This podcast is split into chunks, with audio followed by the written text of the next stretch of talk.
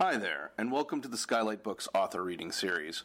If you'd like to learn more about us and our many upcoming author events, please visit skylightbooks.com, where you can browse our inventory, buy books, and join our Friends with Benefits Club.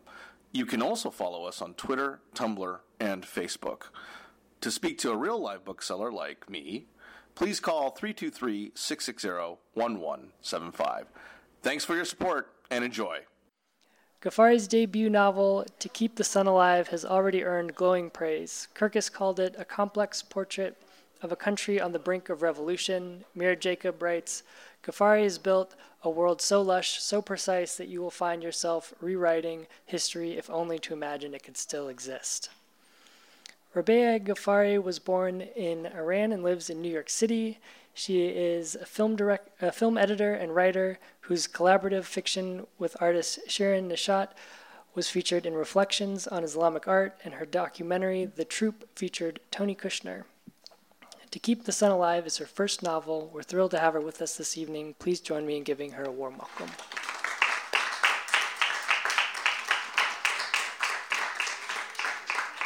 Hello. Oh. Mom, that's your phone.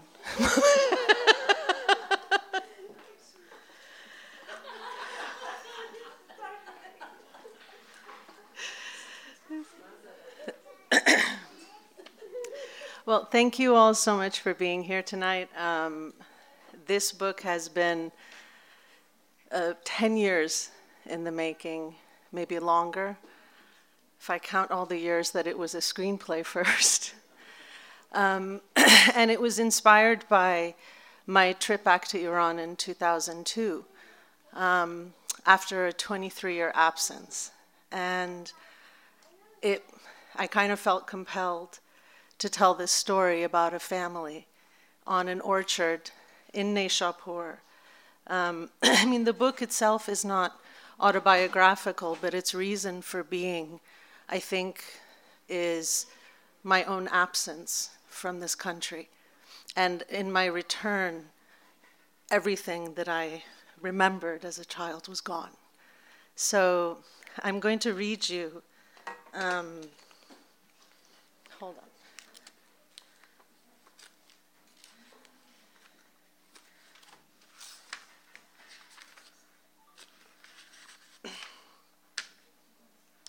I'm going to read you two excerpts from the novel. Um, the first one is at the end of the luncheon where this family gathers on this orchard. And you kind of start to feel something is coming. And so I feel like this little excerpt will give you just a feeling of this family and everything.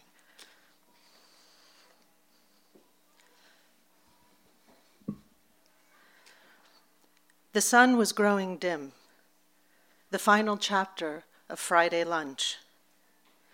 The women came out of Bibi Khanum's room, breaking up the mullah's sermon. One by one, the guests expressed their gratitude to their hostess, said their farewell, and started up the path home. The mullah led the way, then Qamar, grumbling under her breath about an upset stomach brought on by too much food. Her husband followed a half step behind, and then Nasrin, holding the midwife's arm.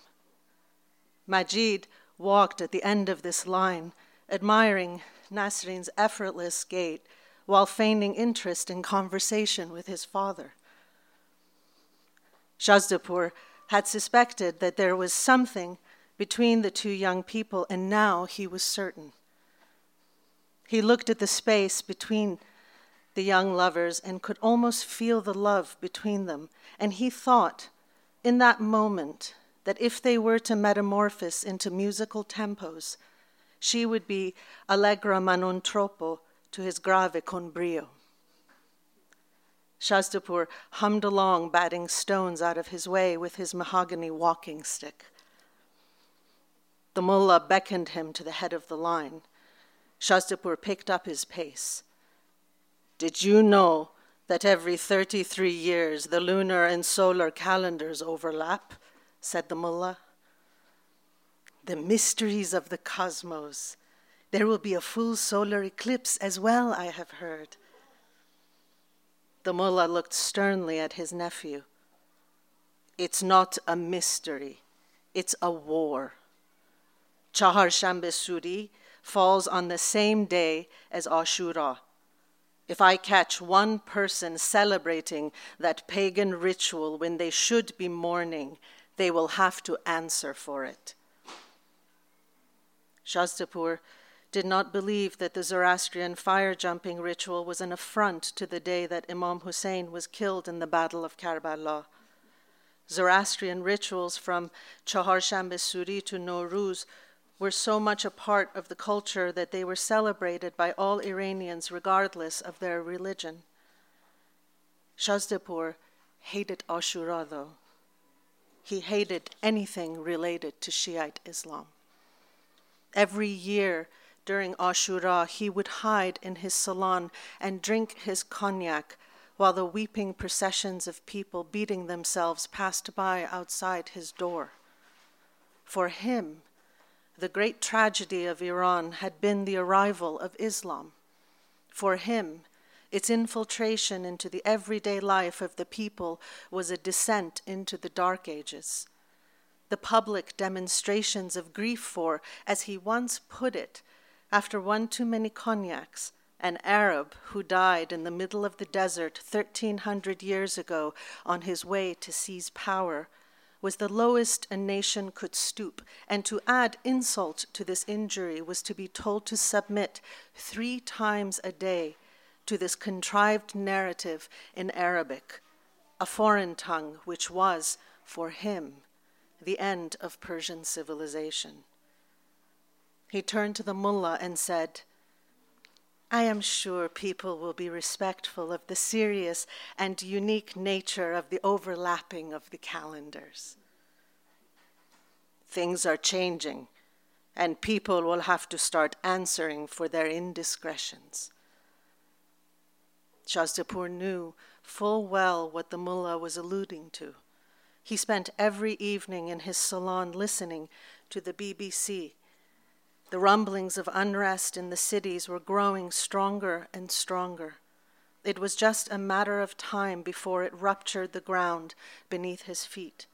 No matter how quietly and elegantly he sat in his club chair, trying to drown it out with adagios, andantes, and allegros. Golden hour descended upon the orchard and the sun bowed in long shadows, cueing the moon. The insect chorus raised their evensong to praise her ascent, then sank into soft vespers under her gaze. Bismillah ar-Rahman ar-Rahim, Bibi Khanum whispered, with her eyes closed, standing on a small carpet with nothing but a prayer stone from Karbala. She knelt and bent to this stone and touched it with her forehead where a small mark had formed from years of prostration. After a few lines of prayer, she raised her palms to the sky, then knelt again and put her head to the stone. The words she whispered were spoken by rote in Arabic, a language foreign to her, but whose strictures allowed her to enter a space where she was alone in the presence of God.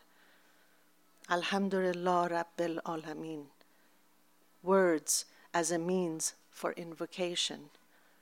She repeated the same gestures several times, and when she was done, she folded her prayer rug and put it away. Mirza had finished his work in the kitchen and walked back to his shack with his kerosene lamp, the sound of the gravel beneath his feet. Marsh frogs rhythmically croaked and chirped their mating calls along the streams. Eagle owls hooted in the trees before taking off on their silent hunt. Mirza sat down on his carpet, the glow of the kerosene lamp enlivening the room. He flipped back the edge of the carpet and took out a photograph hidden beneath it. It was of a smiling woman and a small boy no more than ten years of age his wife and son. The two were killed in a market square bombing one sunny afternoon during the family's shopping excursion in his Afghan hometown. He had just called out to his wife to come smell the cherries he had purchased for her to make jam with when a car rammed into the kiosk where she was standing with their son and exploded. Stunned into silence, a piece of shrapnel lodged just under his left eye, he began to walk, with only the bag of cherries in his hand until he reached home. There he collected a small satchel and kept walking until he crossed the border, resting in the byroads and on highways along the route. By the time he reached the town square in Nishapur, the cherries had rotted and the shrapnel had formed a bluish cataract in his left eye. Before, he had been a Farsiwan medical doctor from Herat who went by his given name Muhammad Ali Khan. Now he was Mirza, who cooked and cleaned in the orchard.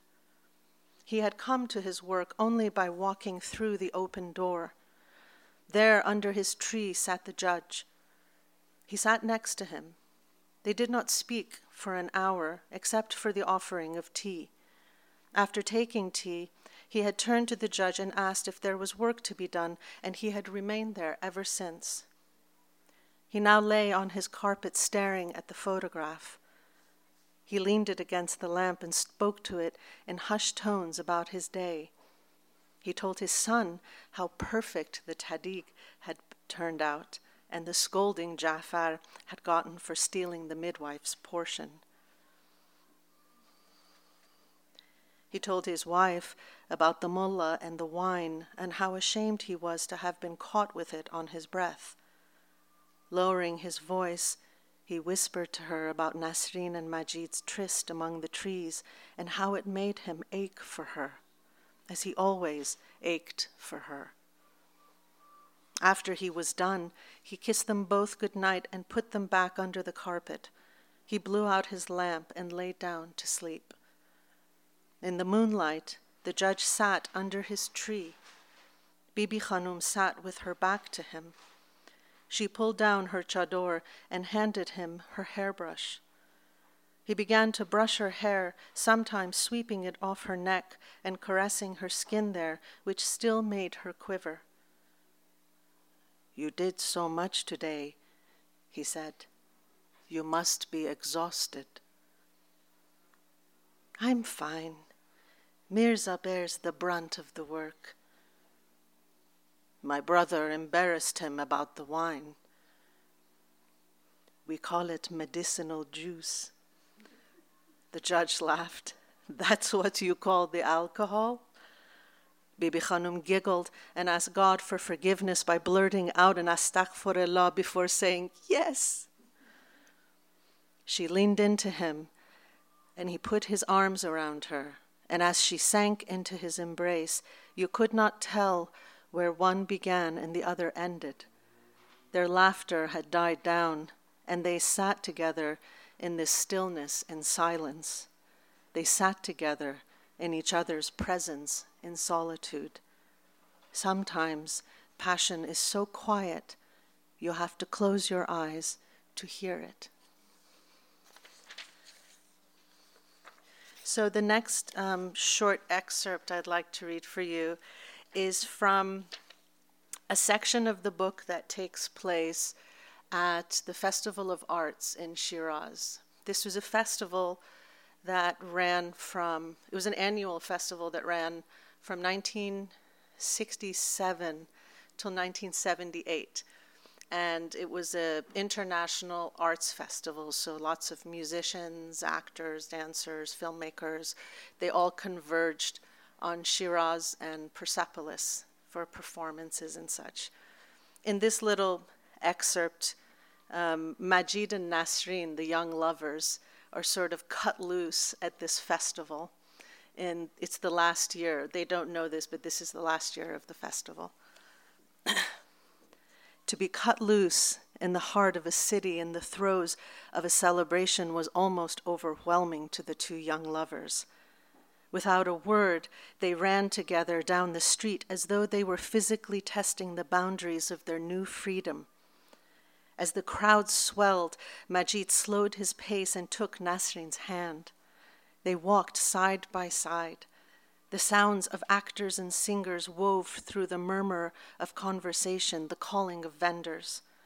They sat together on a crate inside the fruit warehouse, watching the barefoot American troupe create a magical world of rabbits and mushrooms and disappearing cats. Drinks that made Alice shrink and cakes that made her grow. Alice was dressed in nothing more than patchwork rags, and yet she was fussy, spoiled, lost, the real Alice. They were mesmerized. Was it the play alone or their being together in public? Perhaps both. They held hands for every minute of the show. After the curtain call, they erupted into applause, clapping until their hands stung, Majid blowing whistles between claps. It was a cool night, and the scent of coals and kebab wafted through the air on the street. They sat at a plastic table outside a shack and ordered a platter to share, then washed it down with Coca Colas. Nasrin was still electrified by the play they had seen. Have you ever seen such a thing? she said. They were all so good. It was just so. Oh, Majid, wasn't it magic? Didn't you see the place? The animals really see it? I did. I really did. They did it with nothing more than their bodies and voices, pure magic. I liked how they stepped into each role, then stepped out. Yes, and how they didn't use lighting tricks or costumes to transform themselves. This is what I long to do, Majid. Majid watched her face so full of passion he thought of the train ride and the way in which she was able to sing a song, tell a story, or act out a scene, moving effortlessly from one character to the next with her whole body and voice. You will do it. You already do. They finished their meal and headed back onto the main street, walking slowly now with Majid's arm around her shoulder. Nobody paid them any mind. Nobody cared that an unmarried couple so brazenly walked the streets, their bodies touching. It was nearing midnight when they arrived, and they made their way to the Hafeziyeh to listen to Persian music. The Hafeziyeh was the tomb of the poet Hafez and was surrounded by an open air marble pavilion and lawns. A makeshift stage was set up in front of the tomb for a performance by four musicians a setar player, a dombak player, a kamancha player, and a singer who played the daf drum. People were scattered on the grass, quietly conversing, and hushed as soon as the music began. Majid lay on his side, resting his head on his hand, looking up at the moon. There is a full solar eclipse coming next month, he said. The moon will completely block out the sun. Nasrin brought her face over Majid's, blocking his view of the sky, and said, Like this? They laughed, then held still for a moment to mark the anticipation before a kiss. The music went on and on. People came and left. Shopkeepers pulled in their wares. Porters folded chairs and swept the stairs. Actors, directors, dancers, and singers dressed for a night out gathered at restaurants and bars. Hotel lobbies hummed with guests. Street sweepers collected garbage, and street performers strapped their props to their backs. The show at last was over for the night. And just beyond, just out of sight of the newsstands and hospitality kiosks, the makeshift stages, the concession stands, the restaurants, bars, and nightclubs, the journalists, paparazzi, press conferences, scholars, intellectuals, theater troupes, musicians, dancers, filmmakers, tourists. Beyond the floodlights and the streetlights, in the vast darkness that spread across the plains, stood a nation on the brink of revolution. Thank you. Thank you. Thank you. So, anyone have questions? well, yes, yes.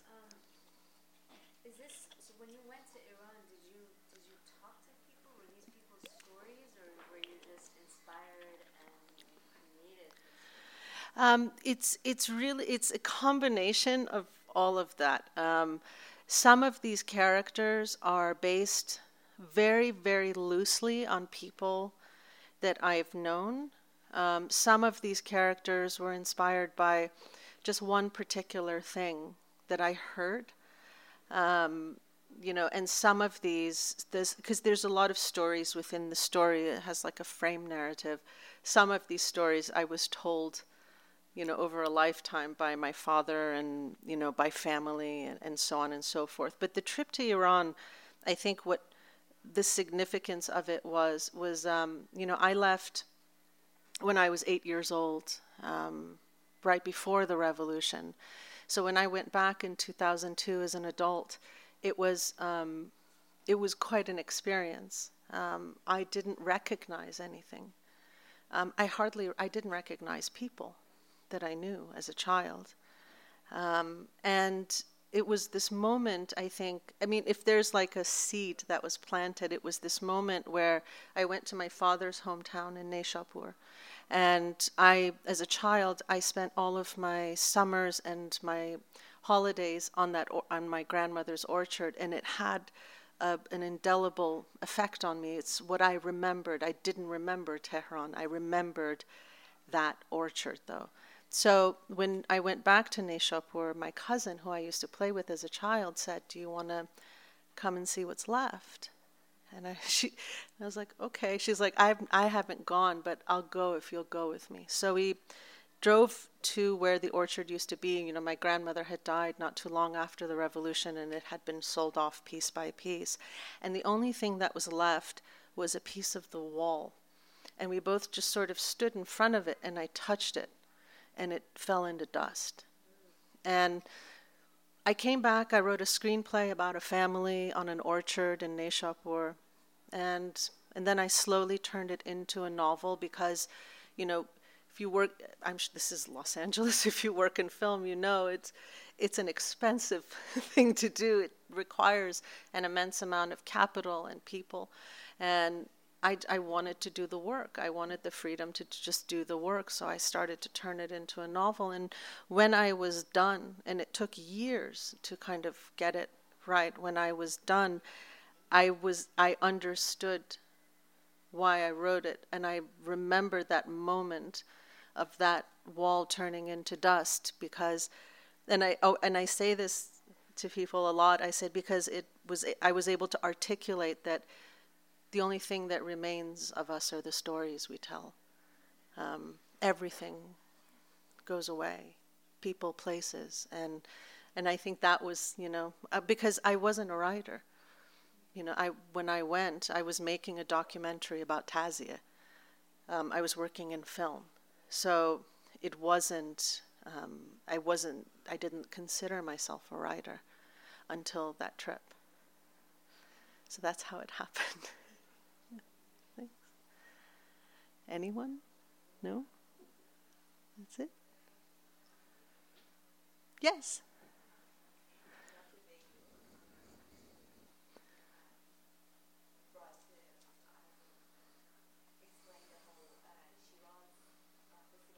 Mm-hmm.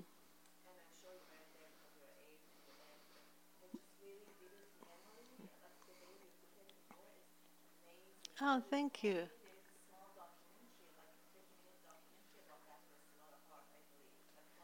Oh, there is? I didn't know that.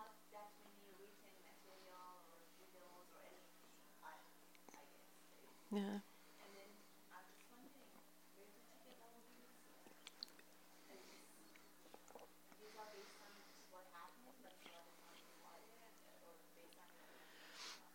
Um, the the festival of arts I actually did go to. I was, but I was very, very. I went three times, but I was a child, and you know they would come. There was someone would come with a rope and take us away. Like, we, you know, like the kids would all hold on to the rope and go, and we'd be like, you know, in Persepolis of all places, we'd be like.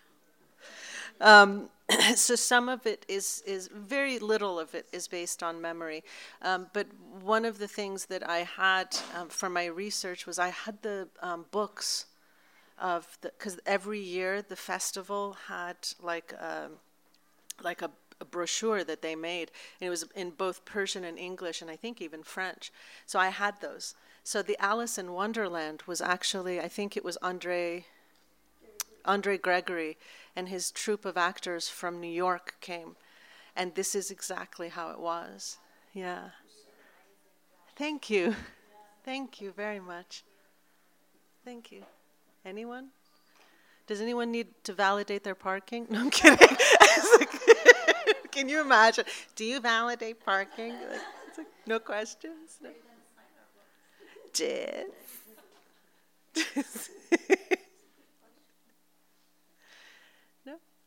That's it? No? Oh, go ahead. Ah, the title actually comes from I was doing research on um, Chaharshanbe Suri.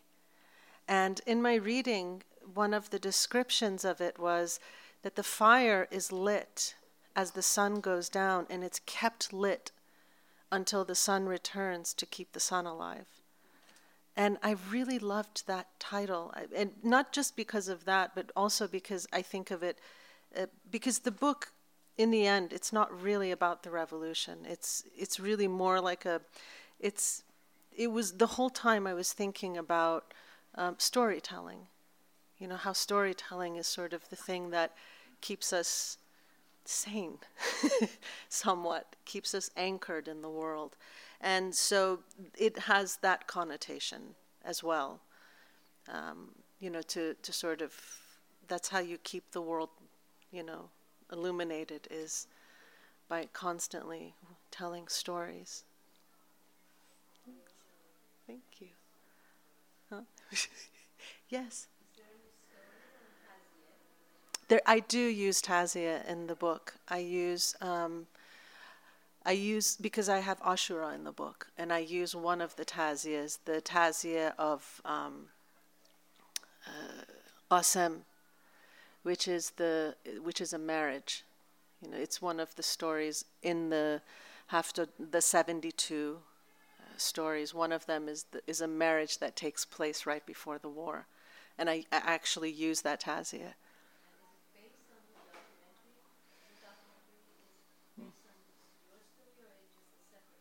No, the documentary I made because my father was directing tazias that were coming to Lincoln Center.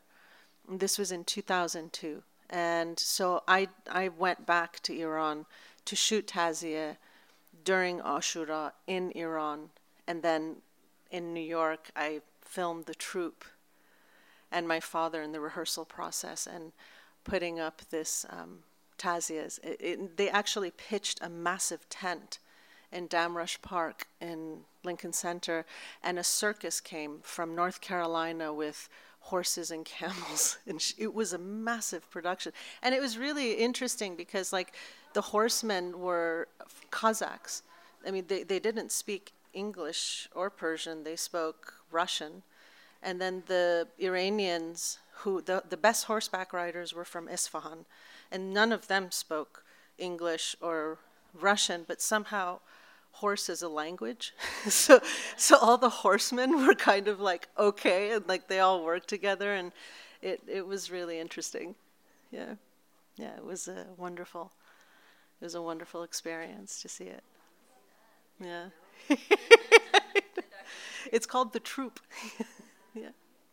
No, it was really, you know, one of the things I was thinking about on my way here um, was uh, was an interview that I had that I did with one of the troupe members.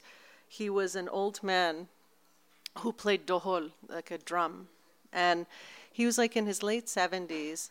And the first question I asked him was, "Where are you from?" Like in the interview, and he said, "I'm from Katayunsha Bolkhar, but during the Shah's time, they fixed our village after a flood." and renamed it Shah Abad. And then when those people came, they renamed it Islamabad. but we call it Katayun Bolchar. and I always think of this as like this is a really great metaphor, like it, like for telling a story. It's like you bypass a lot of politics when you go past all of that and go into a culture. Um, you know, it makes for I think for better storytelling. So that was, yes.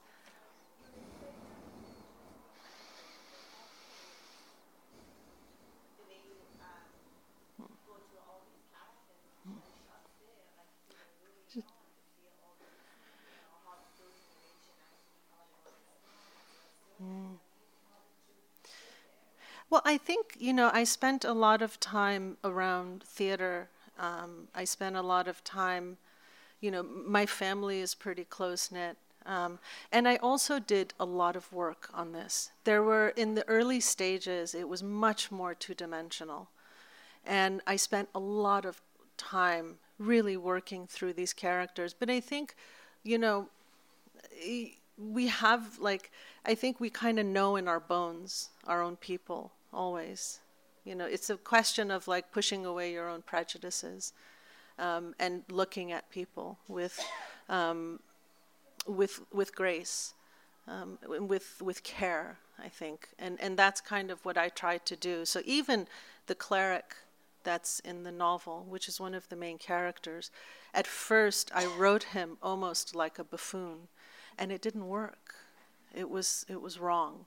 And so I went back and I kept working until he was a three-dimensional human being, you know. And and so I think some of it has to it has to do with culture, but I think some of it also has to do with storytelling and with the work that you do as a writer um, and trying to get to the humanity of even the most wretched human being because otherwise it's propaganda.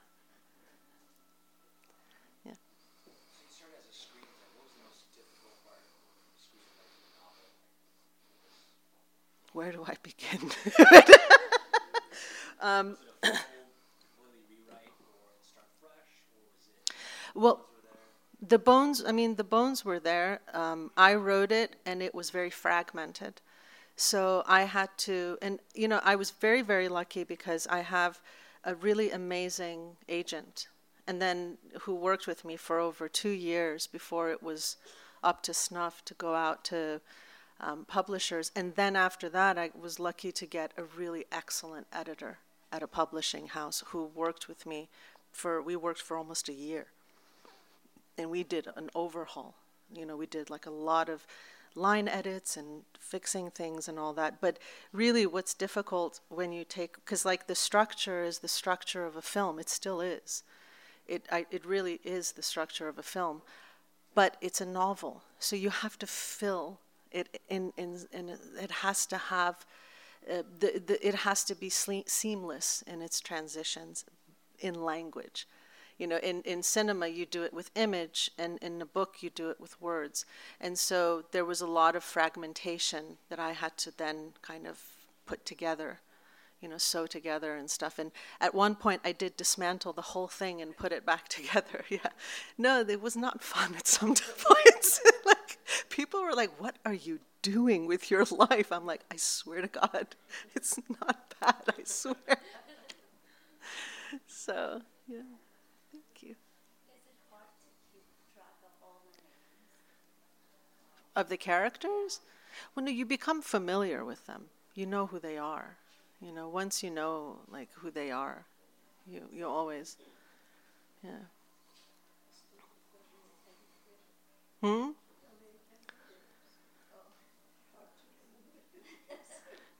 Well, I mean, it's not 100 years of solitude, which has like, I mean, now that's hard. I, I think he probably lost track too. yes, exactly. So, anyone? Yes? No? Oh, okay. um, New York City, baby. Yeah.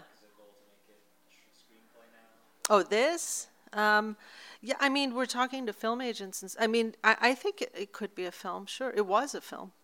You know, it's really funny. The reference I have is that um, Cormac McCarthy originally wrote No Country for Old Men as a screenplay and then turned it into a novel. And then the Coen brothers came and, and turned it into a screenplay. so it kind of went boom, boom, boom. Um, yeah, I, I, yeah. I mean, I think it could be a film, sure. But that's another life. First, it's a book. hmm? Yeah. I am. I'm. I'm working on a novel um, about New York City. Um, baby.